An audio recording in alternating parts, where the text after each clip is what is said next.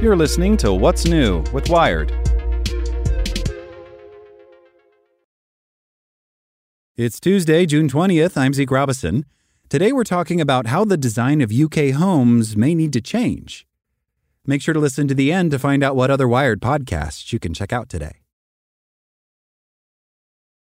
Badly designed buildings can have strange consequences. In August 2013, sunlight concentrated by the curved exterior of a newly constructed skyscraper in London was so intense that it melted parts of a nearby car. This wasn't the first time architect Rafael Viñoly had fallen foul of the sun. A Las Vegas hotel that he designed concentrated rays onto the pool area, singeing hair and melting loungers. It was nicknamed Death Ray Hotel. Unsuitable buildings spell worse trouble for the people inside them. More than half of the UK's homes already suffer from overheating, but thanks to climate change, summers are getting hotter and heat waves are becoming more frequent. At best, an overly hot home is an unpleasant place to live or work. But for the most vulnerable people, overheating can be deadly. And things will continue to get worse unless the UK comes to terms with its current and future climate and starts adapting homes to suit long, hot summers. Most of Britain's homes belong to a bygone era. Nearly 38% were built before 1946, a higher percentage than in any European Union country. Often these are small, terraced houses that struggle to dissipate heat coming through the windows. More modern dwellings bring their own problems. Shiny new tower blocks built with panoramic windows look the part, but they are notorious heat traps, a problem compounded by the fact that it's often impossible to open their windows. Most of these homes were designed for a completely different climate, says Anna Mavrogianni, a professor at the Bartlett School of Environment, Energy, and Resources at University College London. Historically, homes in the UK were designed to trap the sun's rays and minimize heat loss during mild summers and cool winters. There's a reason the aspirational suburban British house, think of Mick and Pam's bungalow in the sitcom Gavin and Stacey, features big patio doors that open onto the garden. When sunny days are a scarcity, you want to maximize the amount of sunlight your building captures. The problem is that warm days are no longer scarce during the summer months. The years 2012 to 2021 were on average 1 degree Celsius warmer than the period 1961 to 1990, and all of the UK's top 10 warmest years have occurred this century. This issue is compounded when you consider where the UK's overheated homes are located. The paved streets and cramped buildings of London trap heat, making the city up to 10 degrees Celsius warmer than surrounding areas. And not only is the capital the most densely populated part of the UK, it also has a higher proportion of small apartments, usually the worst kind of dwelling from a heat perspective. Overheated homes are bad news for a variety of reasons.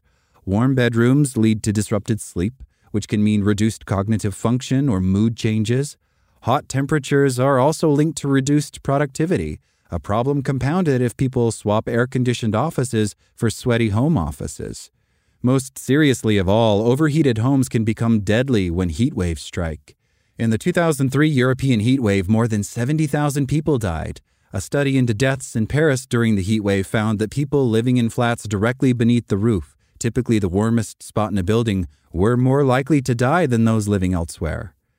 In 2022, a report examined just how susceptible UK homes are to overheating, commissioned by the Climate Change Committee, or CCC, a public body that advises the UK government.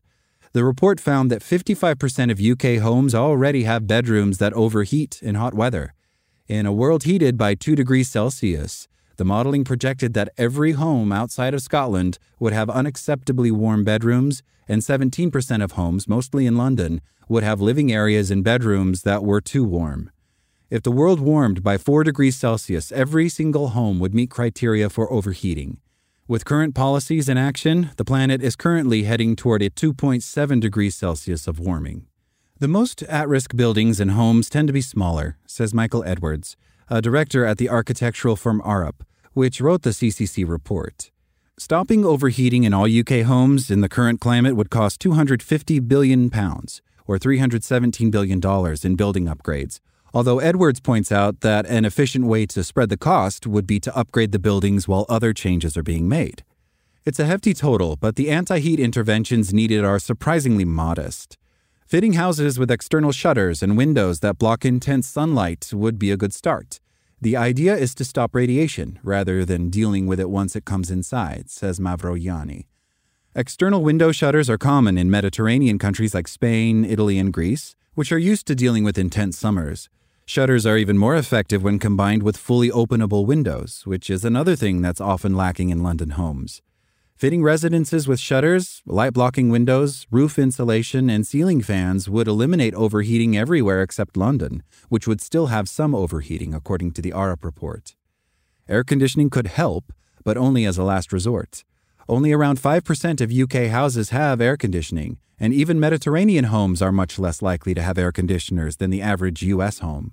In the Arup modeling, air conditioners would be needed in 22% of homes to cope with overheating in the 2 degrees of warming scenario. This comes with downsides. Air conditioners use a lot of energy, and they're vulnerable to power failures, compounding problems in worst-case scenarios if electricity grids fail. It's important that we prioritize the passive cooling strategies, says Mavrogianni. Building regulations are also catching up with the risk of overheating. In 2021, the UK government updated guidelines for new homes in England. The update states that buildings should be constructed in a way that minimizes unwanted excess sun in the summer and allows easy ways to get rid of heat. It also sets maximum limits for window sizes as a proportion of floor space. Small apartments, in essence, should have smaller windows unless there is particularly good ventilation. Retrofitting buildings isn't the only way to deal with heat. We can make urban spaces cooler by planting more trees, creating green spaces, and building shade structures. London has a cool spaces map that points out places in the city with below-average temperatures, as well as water fountains and indoor cool spaces where people can take refuge from the heat. Mavrogianni points out that a lot of knowledge about dealing with high temperatures is strongly linked to culture. The best way to deal with home heat for most people is to open windows in the morning, allowing that cool air to circulate, and then close those windows and blinds during the sunniest hours of the day. Edwards points out that following this kind of behavior can lead to much cooler homes. In the Arup modeling, a perfectly behaved occupant would experience much less nighttime overheating compared to someone with less optimal behavior. But not everyone is able to follow the optimal cooling strategies or to retrofit their homes for lower temperatures. People who rent their homes might not be allowed to install blinds or ceiling fans, while poorer homeowners can't necessarily foot the bill to retrofit their properties. And people who are most vulnerable to heat, older people and those with health conditions, often already live in the hottest housing. Even simple cooling strategies like opening windows don't always survive contact with the real world. Urban noise and pollution can make people less likely to open their windows, which can make their homes more likely to overheat. Of course, the best thing to do is reduce the need for cooler homes. That means trying to make sure we never reach heating scenarios of 2 degrees, 4 degrees, or even higher. A cooler planet will mean cooler homes. It's as simple as that. As Viñoly, the designer of the car-melting skyscraper, pointed out, buildings are only part of the problem. Now we have all these sunny days, he told The Guardian, so you should blame this thing on global warming too, right? Make sure to check out our other Wired podcasts. Today on Wired Business, learn how to live well, love AI, and party like a 6-year-old. And on Wired Science, nuclear-powered cargo ships are trying to stage a comeback. Listen to these stories and more at wired.com/podcasts. Thanks for listening to Wired. Check back in tomorrow to hear more stories from Wired.com.